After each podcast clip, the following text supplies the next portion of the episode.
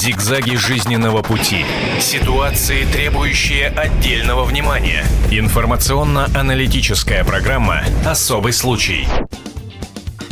И снова здравствуйте. Вы смотрите и слушаете «Комсомольскую правду». Э, эфир наш продолжается. Э, новые экономические отношения породили ну, большое количество новых профессий, большое количество новых рабочих мест, а следовательно, новые трудовые отношения.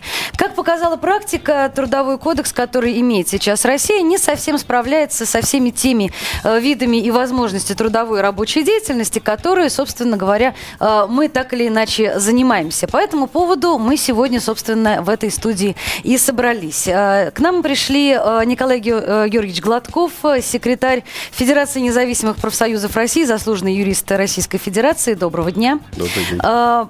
Ильгиз Валинуров, руководитель Ассоциации кадровых агентств Business Connection, испугался названия импортного и немножко сбилась. Ильгиз, добрый день, спасибо, что пришли. Нина Кузьмина, корреспондент экономического отдела э, «Комсомольской правды». А, давайте начнем, наверное, с очень простого э, вопроса. Э, чем юристов, работодателей и работников не устраивает нынешний трудовой кодекс, который мы сейчас имеем, и не устраивает ли он на самом деле, действительно ли необходимы какие-то э, изменения? Николай Георгиевич. Спасибо за очень хороший вопрос. Э, Но прежде всего необходимо отметить, что э, трудовой кодекс на самом деле он новый. Тот трудовой кодекс, который назывался ГЗОТ Российской Федерации, ушел в прошлое, профункционировал более 30 лет. И с 1 февраля 2002 года вступил в силу э, новый трудовой кодекс. Угу. Надо отметить, что э, этот новый трудовой кодекс это по существу квитэссенция всего того нового, что имела Международная организация труда в своих конвенциях и рекомендациях, другие международные правовые акты российское законодательство на этот период времени. Вообще должен сказать, что право вообще-то регулирует те отношения, которые сложились на тот или иной период времени. Так вот, на, по состоянию на 2001 год новый трудовой кодекс отвечал всем реалиям. Причем а, основным, а, так сказать, э, моментом, на который хотел бы обратить, э, уважаемые коллеги, ваше внимание, а, и то же самое внимание наших слушателей – Э, прежде всего является то, что это плод компромиссного решения вопросов между представителями правительства Российской Федерации, представителями общероссийских объединений работодателей и представителей общероссийских объединений профсоюзов угу. с участием а, депутатского корпуса. Угу. И на сегодняшний день а, в него внесено уже а, более сотен поправок достаточно сказать, что только в 2006 году был очень серьезный комплексный федеральный закон, который внес изменения более чем в 300 поправок. Это живой организм, да, безусловно, требует совершенствования.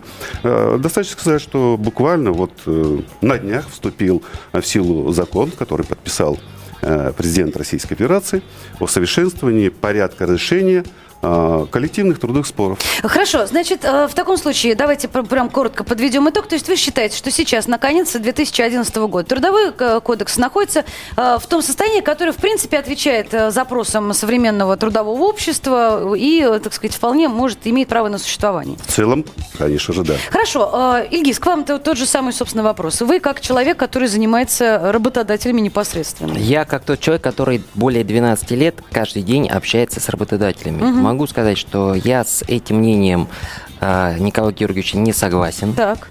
Да, потому что сегодня Трудовой кодекс защищает интересы сотрудников, интересы работников, интересы работодателей он не защищает совершенно.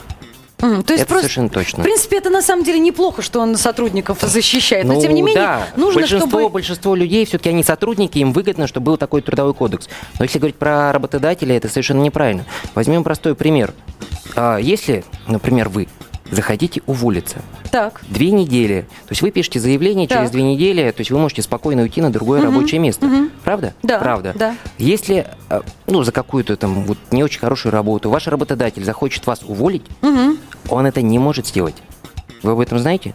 Нет, я об этом не знаю, потому что у меня в договоре прописано, что договор может быть расторгнут в одностороннем порядке без объявления войны, что называется. Ну, э, подготовились, значит, да. Но реально для того, чтобы уволить сотрудника, нужно с- а, или постоянно наблюдать, что он опаздывает, что-то нарушает, что-то не выполняет, провести аттестацию и так далее, и так далее.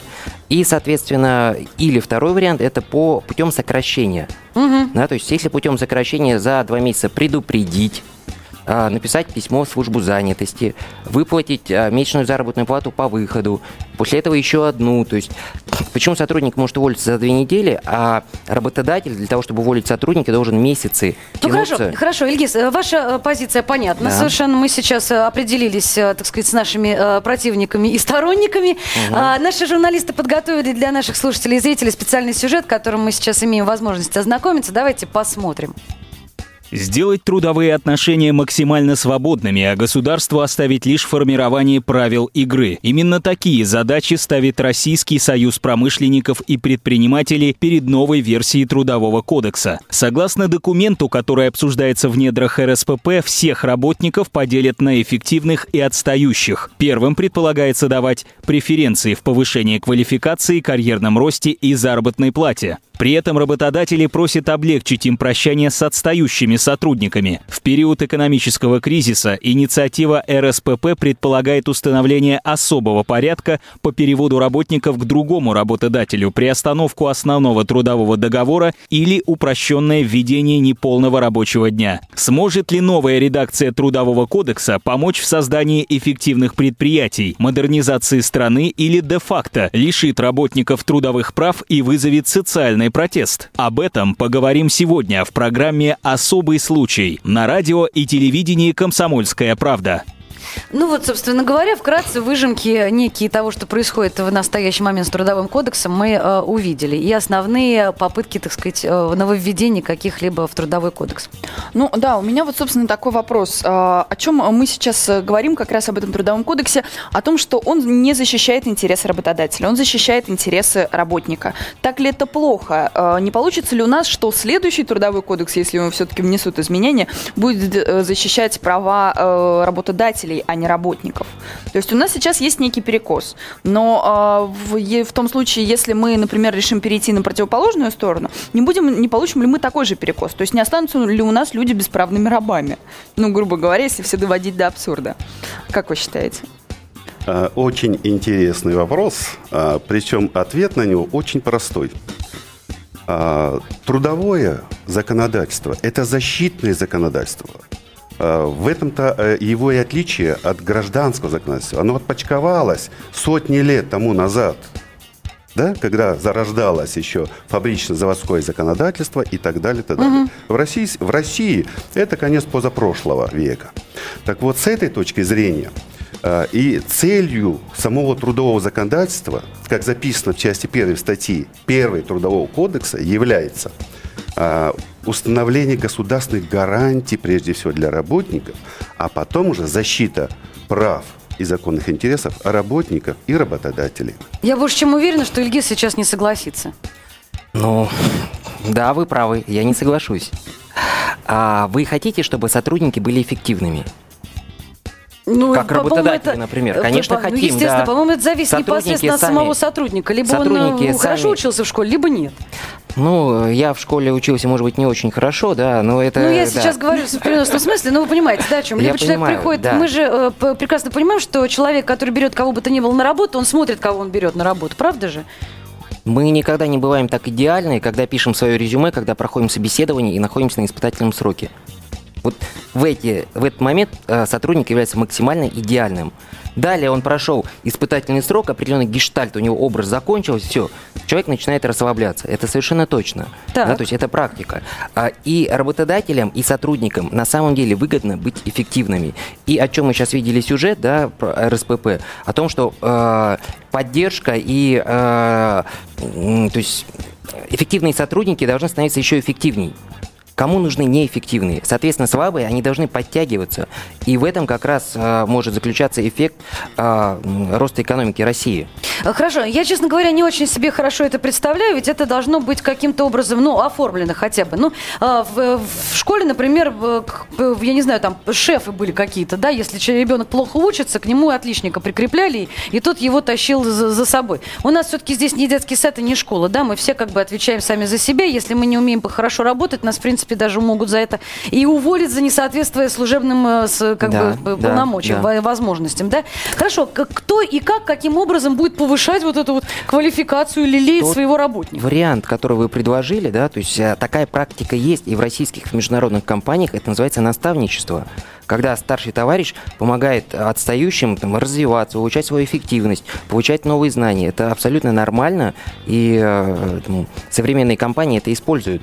Понятно, что далеко не все, и в этом может быть как раз возможности для роста. Николай Георгиевич, по-моему, что-то хочет Очень возразить. странно слышать. Это все заимствовано из советского законодательства. Наставничество присущее было У меня сразу что-то с заводом вот какая-то ассоциация, что старший токарь, не, так сказать, подшефный у него там... это наставничество было одной из форм повышения производительности труда. И вообще, Абсолютно кстати, согласен. Но по ходу хотел отметить, и сегодня российское законодательство современное имеет все рычаги для того, чтобы стимулировать труд, в том числе и неэффективных работников. У нас же есть Это некая система премирования. Совершенно например. верно. Существуют системы различные. Система оплат труда, которая предусмотрена сейчас в статье 135 Трудового кодекса. Э, Это условия оплаты, которые прописаны как обязательные условия трудового договора. Поэтому у работодателя есть все рычаги экономического характера для того, чтобы стимулировать труд работников. И эффективных, и неэффективных, кстати говоря. Ну, насколько нужны неэффективные работники, тоже большой вопрос. Как бы Ну, я имею в виду думаю, стимулировать, что, э, да. так сказать, я думаю, что это, это вопрос очень, э, так сказать, э, лич, личный уже самих работодателей. А, Есть еще огромное количество нововведений и вопросов, которые связаны с совершенно новыми структурами э, трудовых отношений, которых не было никогда и в советском э, прошлом в том числе. И, собственно, до недавнего времени они не были в таком э, широком смысле. Это так называемые э, фрилансеры, люди, Да. которые работают в удаленном доступе, люди, которые занимают несколько должностей приблизительно одинаковых в нескольких компаниях и нигде не кладут, собственно, трудовые книжки, ну, за редким исключением. Что, э, что ради них должно быть такого сделано, что э, каким-то образом их узаконить в, в отношениях? Я могу ответить? Да, давайте, конечно, а потом я добавлю. А, По существу э, сейчас имеет место инициатива правительства Российской Федерации. В рамках экспертных групп она обсуждается. Но должен сказать, что вот так называемый диссонный труд, о котором речь-то идет на Да-да. самом деле, он, конечно же, регулируется в рамках и международно-правовых актов, сказать, э, конвенции о надомном труде. Это по существу разновидность надомного труда, да, на, как предполагается, на, на, на каком-то расстоянии, да? Но, тем не менее, это все должно быть в рамках трудового правоотношения между работником и работодателем. Не, ну, естественно, всем очень хочется быть в каком-то трудовом поле. Все, естественно, хотят знать свои права. Я больше чем уверена, что большинство наших радиослушателей и э, телезрителей не знают всех тонкостей трудового законодательства, хотя все под него подпадают поголовно, так или иначе. Если худо-бедно мы с ГЗОТом были хоть как-то ознакомлены по разным причинам, то то, что сейчас происходит с трудовым законодательством, просто про- проходит мимо нас. Мы очень многих не знаем тонкостей, и, наверное, это причина очень многих бед наших в том числе. Ну, давайте я по фрилансерам Да, конечно, добавлю. конечно. Да. А, Вы знаете, тут ситуация такая, что а, в данном случае трудовые отношения а, нужны а, работодателю для того, чтобы как-то по этим сотрудникам отчитываться, потому что это приходится делать. Спросите у самих фрилансеров, нужны фрилансеров, им нужны эти трудовые книжки? Уверен, они ответят нет. Зачем? Я рисую макеты, там что-то сдаю, получаю за это оплату. Зачем мне трудовая книжка? Зачем мне какие-то трудовые отношения? Я сделал, я получил деньги. Поэтому самим фрилансерам не факт, что это нужно. А как же пенсия, как же трудовой стаж и так далее? Ну, и так тут далее? вспоминается Страховой стаж. Ну, опять же, вспоминается- да. проклятие, да, которое было в Советском Союзе. Чтоб ты жил на одну зарплату, да? Ну да, нет, Но ну, всё равно от этого никуда не уйдешь, у нас э, трудовой стаж, у нас э, страховой стаж, действительно, пенсионный и так У далее. и нас есть далее. понятие ну, социального пакета, который необходим. Ну, хотя бы женщина в первую очередь где-то должна лежать трудовая книжка, чтобы потом декретные получать, иначе никто ничего не даст, собственно По говоря. существу предлагается некое оформление гражданского правовых отношений, Да. против э, чего категорически профсоюзы России, в частности Федерация независимых профсоюзов России. Почему? А, потому что вы сами ответили только что на этот вопрос. а, лицо, являясь гражданином, не работником, находится вне трудовых правоотношений и отношений тесно связаны с трудовыми. В том числе не будет иметь права на что? На страховые вещи, в том числе а, так называемом декретном отпуске, да? А, при несчастном случае на производстве. Ну, а дальше уже переход в пенсионные правоотношения. Не будет права на пенсию, трудовую пенсию.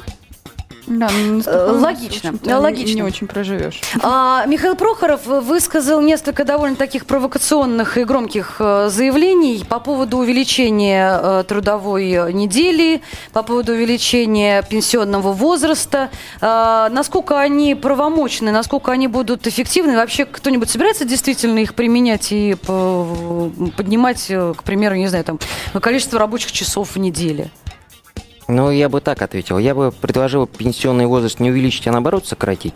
Все-таки человек э, родился для того, чтобы получать удовольствие, а не для того, чтобы 8 часов в день проходи- проводить в офисе, да, то есть и э, работать, работать, работать. Поэтому вот я бы предложил обратную инициативу. А то, что касается 8-часового рабочего дня, который хочется там увеличить, ну, э, во многих странах, особенно азиатских странах, э, э, э, среднее э, время работы, оно больше, оно не 8, оно там может быть 9, 10 и так далее. Поэтому это а, международная принятая практика.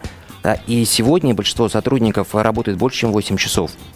Да, но они не, не получают э, чаще всего за это зарплату. Это, кстати, сказать еще один из пунктов э, нововведения о том, чтобы все-таки начать оплачивать А для людям этого э, нужно просто писать увеличенные- специальную бумагу. В связи с трудовой необходимостью прошу разрешить работать после стальки или в субботу, воскресенье. Все, согласно ТК, Ну, это переработка, и вы Мы- можете мы же получать все за знаем, это что деньги. большинство наших компаний а, в России, они не готовы писать такие бумажки.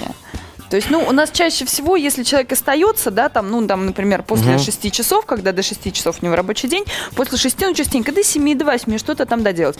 И очень редко за это платят. Ну, вот Ну, как потому что за заставить? 8 часов не успевают э, поработать эффективно, совершенно точно. Ну, надо сказать, что очень многие э, работодатели и руководители э, предприятий, особенно это часто встречается именно в офисных каких-то компаниях, именно таким образом и оправдывают свое нежелание людям платить за внеурочные. Э, Ребята, вы э, приходите, пожалуйста, в 8 часов утра на работу, не опаздывайте на 15 минут. Пока вы раскачаете, пока чайку попьете, время уже 9.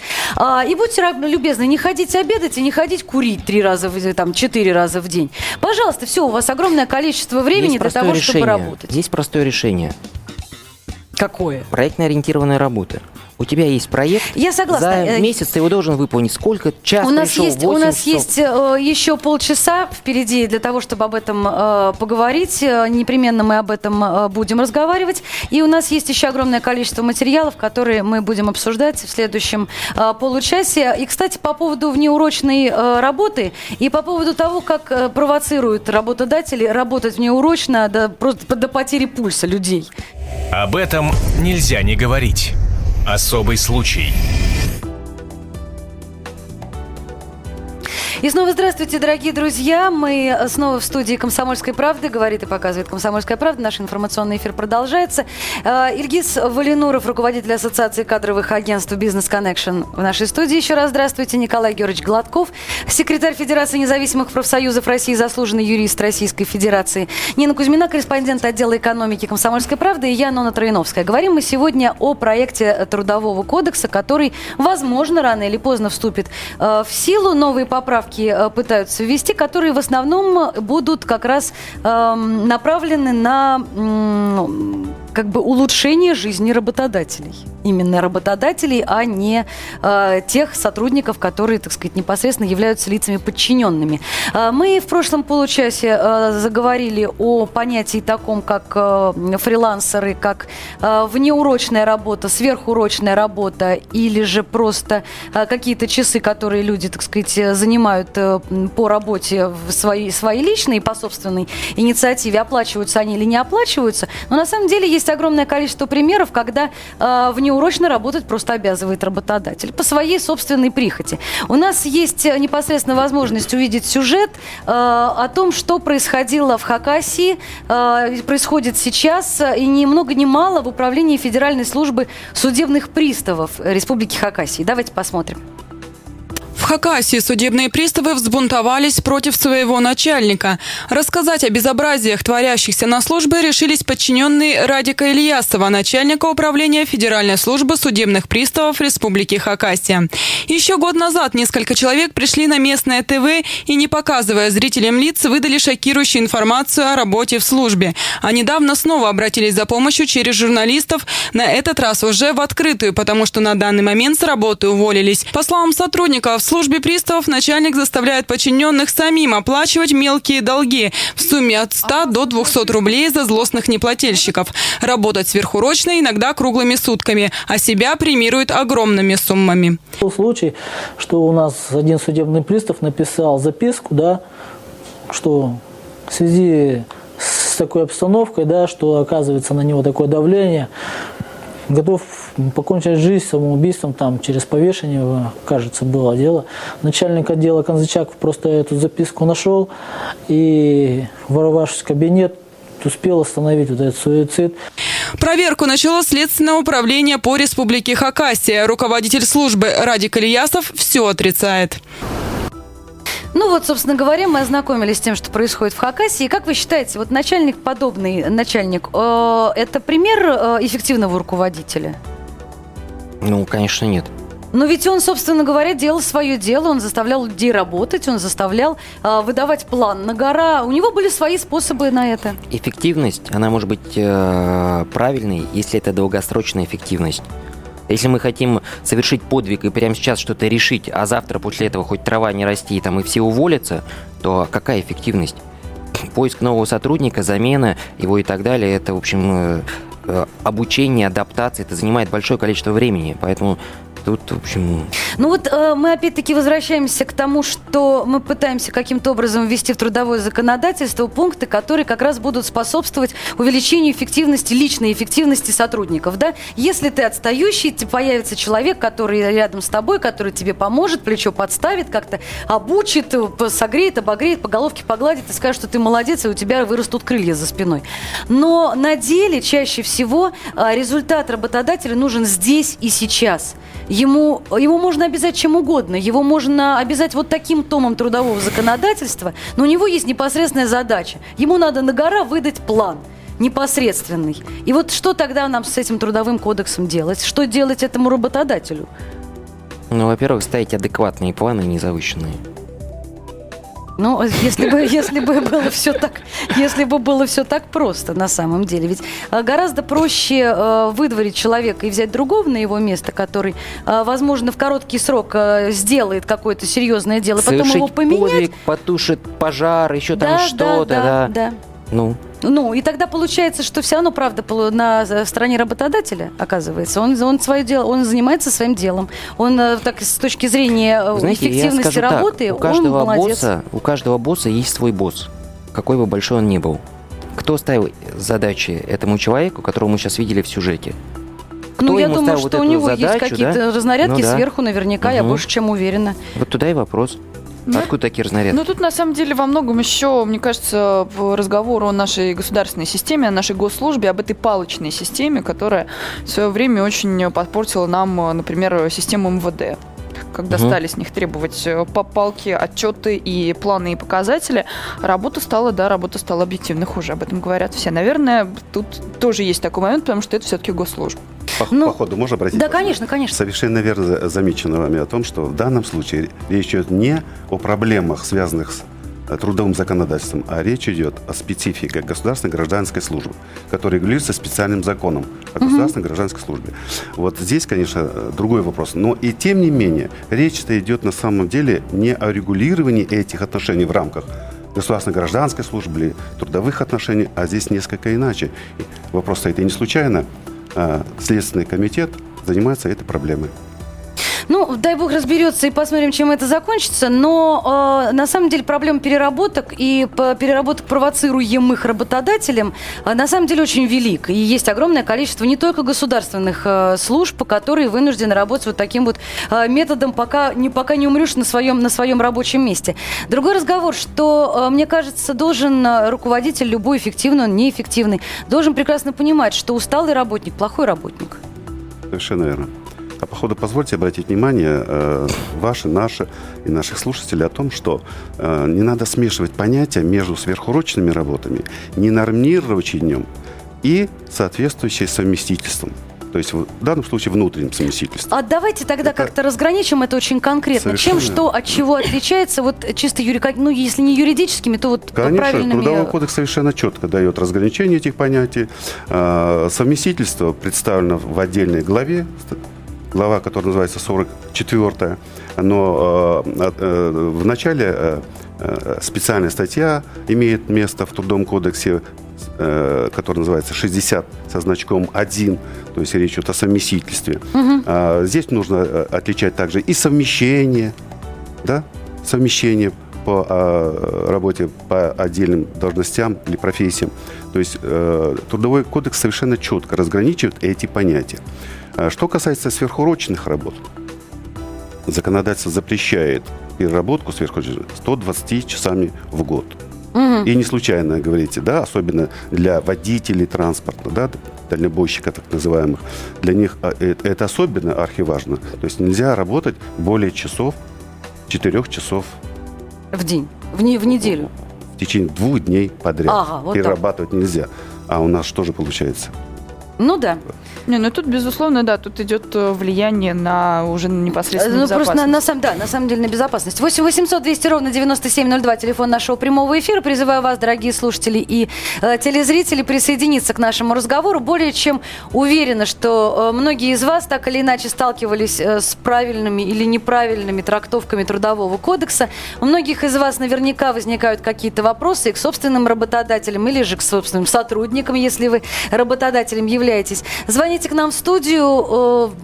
Звонок для вас бесплатный из любого региона Российской Федерации, как с мобильного, так и со стационарного телефона. 8 800 200 ровно 9702. Да. У меня, да, у меня вот э, такой вопрос. Мы все э, смотрим э, иностранные фильмы зарубежные, в частности, американские. И там очень часто мы видим картинку американского офиса. Значит, все с этими с коробочками переезжают с места на место, белые воротники, галстуки и так далее, и так далее. Вот если сравнивать наше законодательство и американское, э, оно позволяет эффективнее работать, потому что у них, ну да, у них экономика ушла намного вперед, да, это действительно факт, это объективно. Вот, но это благодаря этому трудовому законодательству или что-то как-то, вот как у них так работа построена, что они умудряются работать эффективно. В чем тут дело? Мы говорим про офисных сотрудников или про производство? О чем А речь? давайте про тех, и про тех поговорим. Я приведу пример. Меня попросили выступить на одной из конференций цементной отрасли. Да, я решил собрать статистику и собрал информацию, сколько тонн цемента делается в США и сколько в России. Собрал статистику, сколько в цементной отрасли задействовано людей в России и сколько в США. Так вот, оказалось, что цемента делается примерно одинаково, плюс-минус 2-3%, а сотрудников в США задействовано в два раза меньше. В два раза меньше. То есть в России, чтобы произвести тот же самый объем цемента, нужно в два раза больше сотрудников. А в чем здесь дело? Это эффективность, это, может быть, технические средства какие-то, роботизация та же самая, или в, в чем? Совершенно правильно, да. Я думаю, что в первую очередь тут речь идет о правильной автоматизации, бизнес-процессах, а, новое оборудование и так далее, и так далее. То есть вот э, и на это могут влиять в первую очередь работодатели сами. Ну вот, получается тогда, что, Ильяс, действительно, э, работодатель должен быть сам э, заинтересован в том, чтобы э, каким-то образом улучшать свое производство, Совершенно поставить, вкладывать, поставить точно, другие станки, средства. чтобы там не средства 8 человек да. работало, а один. Да. Точно. Каким образом их на это сподвигнуть, собственно? Вот в чем проблема. А главное, что еще сверху наверняка поступает огромное количество разнарядок, потому что надо увеличивать количество трудовых мест. Потому что у нас безработица в, этом парадокс, в стране. В этом парадокс, да. Государство хочет, чтобы было как можно больше рабочих мест. А зачем, если нужно э, повышать эффективность? Мне вот Нет, это непонятно. Такой разнарядки, конечно же, нет и быть не может. Любой работодатель гордится тем, что он создал какое-то, рабоч... какое-то количество рабочих мест. Там их собирают где-нибудь в мэрии, там еще там где-то. У меня новых 100, у меня сколько-то еще, да? А смысл в этом какой? То есть от всех требует увеличения рабочих мест, это точно. Да. Но А- вместо этого лучше заниматься повышением эффективности. А как вот э, какая логика, как здесь все-таки выстроить вот эту всю систему? Потому что все взаимосвязано. У нас неэффективная промышленность. Нам нужно, э, например, там гораздо больше народу. Если бизнес начинает вкладываться в станки и оборудование, то народу становится, в общем-то, меньше. Да. И растет безработица и так далее. Что, какое звено мы пропустили? Что в этом вот колесе у нас, какая шестеренка неправильная? Что нам нужно? Все-таки стимулировать бизнес, создавать какие-то рабочие места в других отраслях за счет как раз строения вот этого, наверное, оборудования или еще чего-то. Что вот, вот что нам нужно для того, чтобы Я думаю, наладить? основной тормоз здесь заключается в том, что оборудование, которое нужно покупать, да, то есть оно дорого, а работодатели... Жалко денег. Жалко денег, да, то есть вот должны быть какие-то специальные там преференции для тех, кто покупает а, оборудование, вкладывается в инновации, еще там что-то, да, если это будет, тогда это будет способствовать э, как раз, а, чтобы компании приобретали э, самое эффективное оборудование, а не пользовались стороны, тем, а что людей- там... А, а людей куда девать? И по ходу создавать, как сегодня существует программа по соз- э, рабочих мест в малом и среднем бизнесе. Здесь и налоговые послабления, и другие, для того, чтобы все больше и Мгм. больше Да-да-да. населения как раз находило свое место вот в этом процессе. А, Хочу еще раз напомнить номер нашего телефона 8 800 200 ровно 9702. Звоните, пожалуйста, нам, уважаемые слушатели и телезрители. А я хочу обратить внимание на э, вот такую цитату, которая непосредственно вот из проекта концепции э, вытекает. Э, Значит, э, что касается периодов экономической нестабильности, то работодатели хотят установить особый порядок перевода работников внутри холдинга и временного перевода с приостановкой трудового договора по аналогии со спортсменами. Это что? Это вот как раз та самая пресловутая переход с одного сидения на другое с коробочкой, как в американских фильмах происходит. Ответьте, или я могу сказать? Я могу ответить Да. на этот вопрос, поскольку э, как раз участвовал в разработке э, э, изменений в Трудовой кодекс, затрагивающие вопросы, связанные с трудоустройством спортсменов и тренеров. Это особая категория работников, действительно. Э, Практика, международная практика, в том числе имеет место, э, так сказать, э, если можно так выразиться, да, передачу спортсменов и тренеров из одних клубов в другие клубы. Для нас очень важно, чтобы и такие формы трудоустройства, что называется, находили бы место под защитой трудового законодательства и соответствующих правовых последствий с этим связанных. Страховых, пенсионных и прочих отношений. А, Мы нашли конструкцию, что а, в случае такого перехода спортсмена или тренера из одного, например, клуба, спортивного клуба в другой клуб, временно приостанавливается первый трудовой договор, И начинается новый. заключается новый трудовой договор, но суть заключается в том, что на данного спортсмена или тренера распространяется, на, точнее, отношения между спортсменом и тренером и Общий, общий новым общие работодателем правила. Все трудовое законодательство. Илья, быстро комментарий у нас, к сожалению, Ну, заканчивается я бы сказал, время. что это единственный пункт, то, что касается кризисов и нестабильной ситуации, с которым я не согласен, потому что компании должны грамотно планировать свое развитие. И неважно, кризис, не кризис, если ты нанял, значит, они тебе нужны. Спасибо, спасибо большое. Николай Георгиевич Гладков, секретарь э, ФНПР, заслуженный юрист Российской Федерации, Ильгиз Валинуров, э, Нина Кузьмина, я Нона Троиновская. Не переключайтесь, с нами интересно. Зигзаги жизненного пути.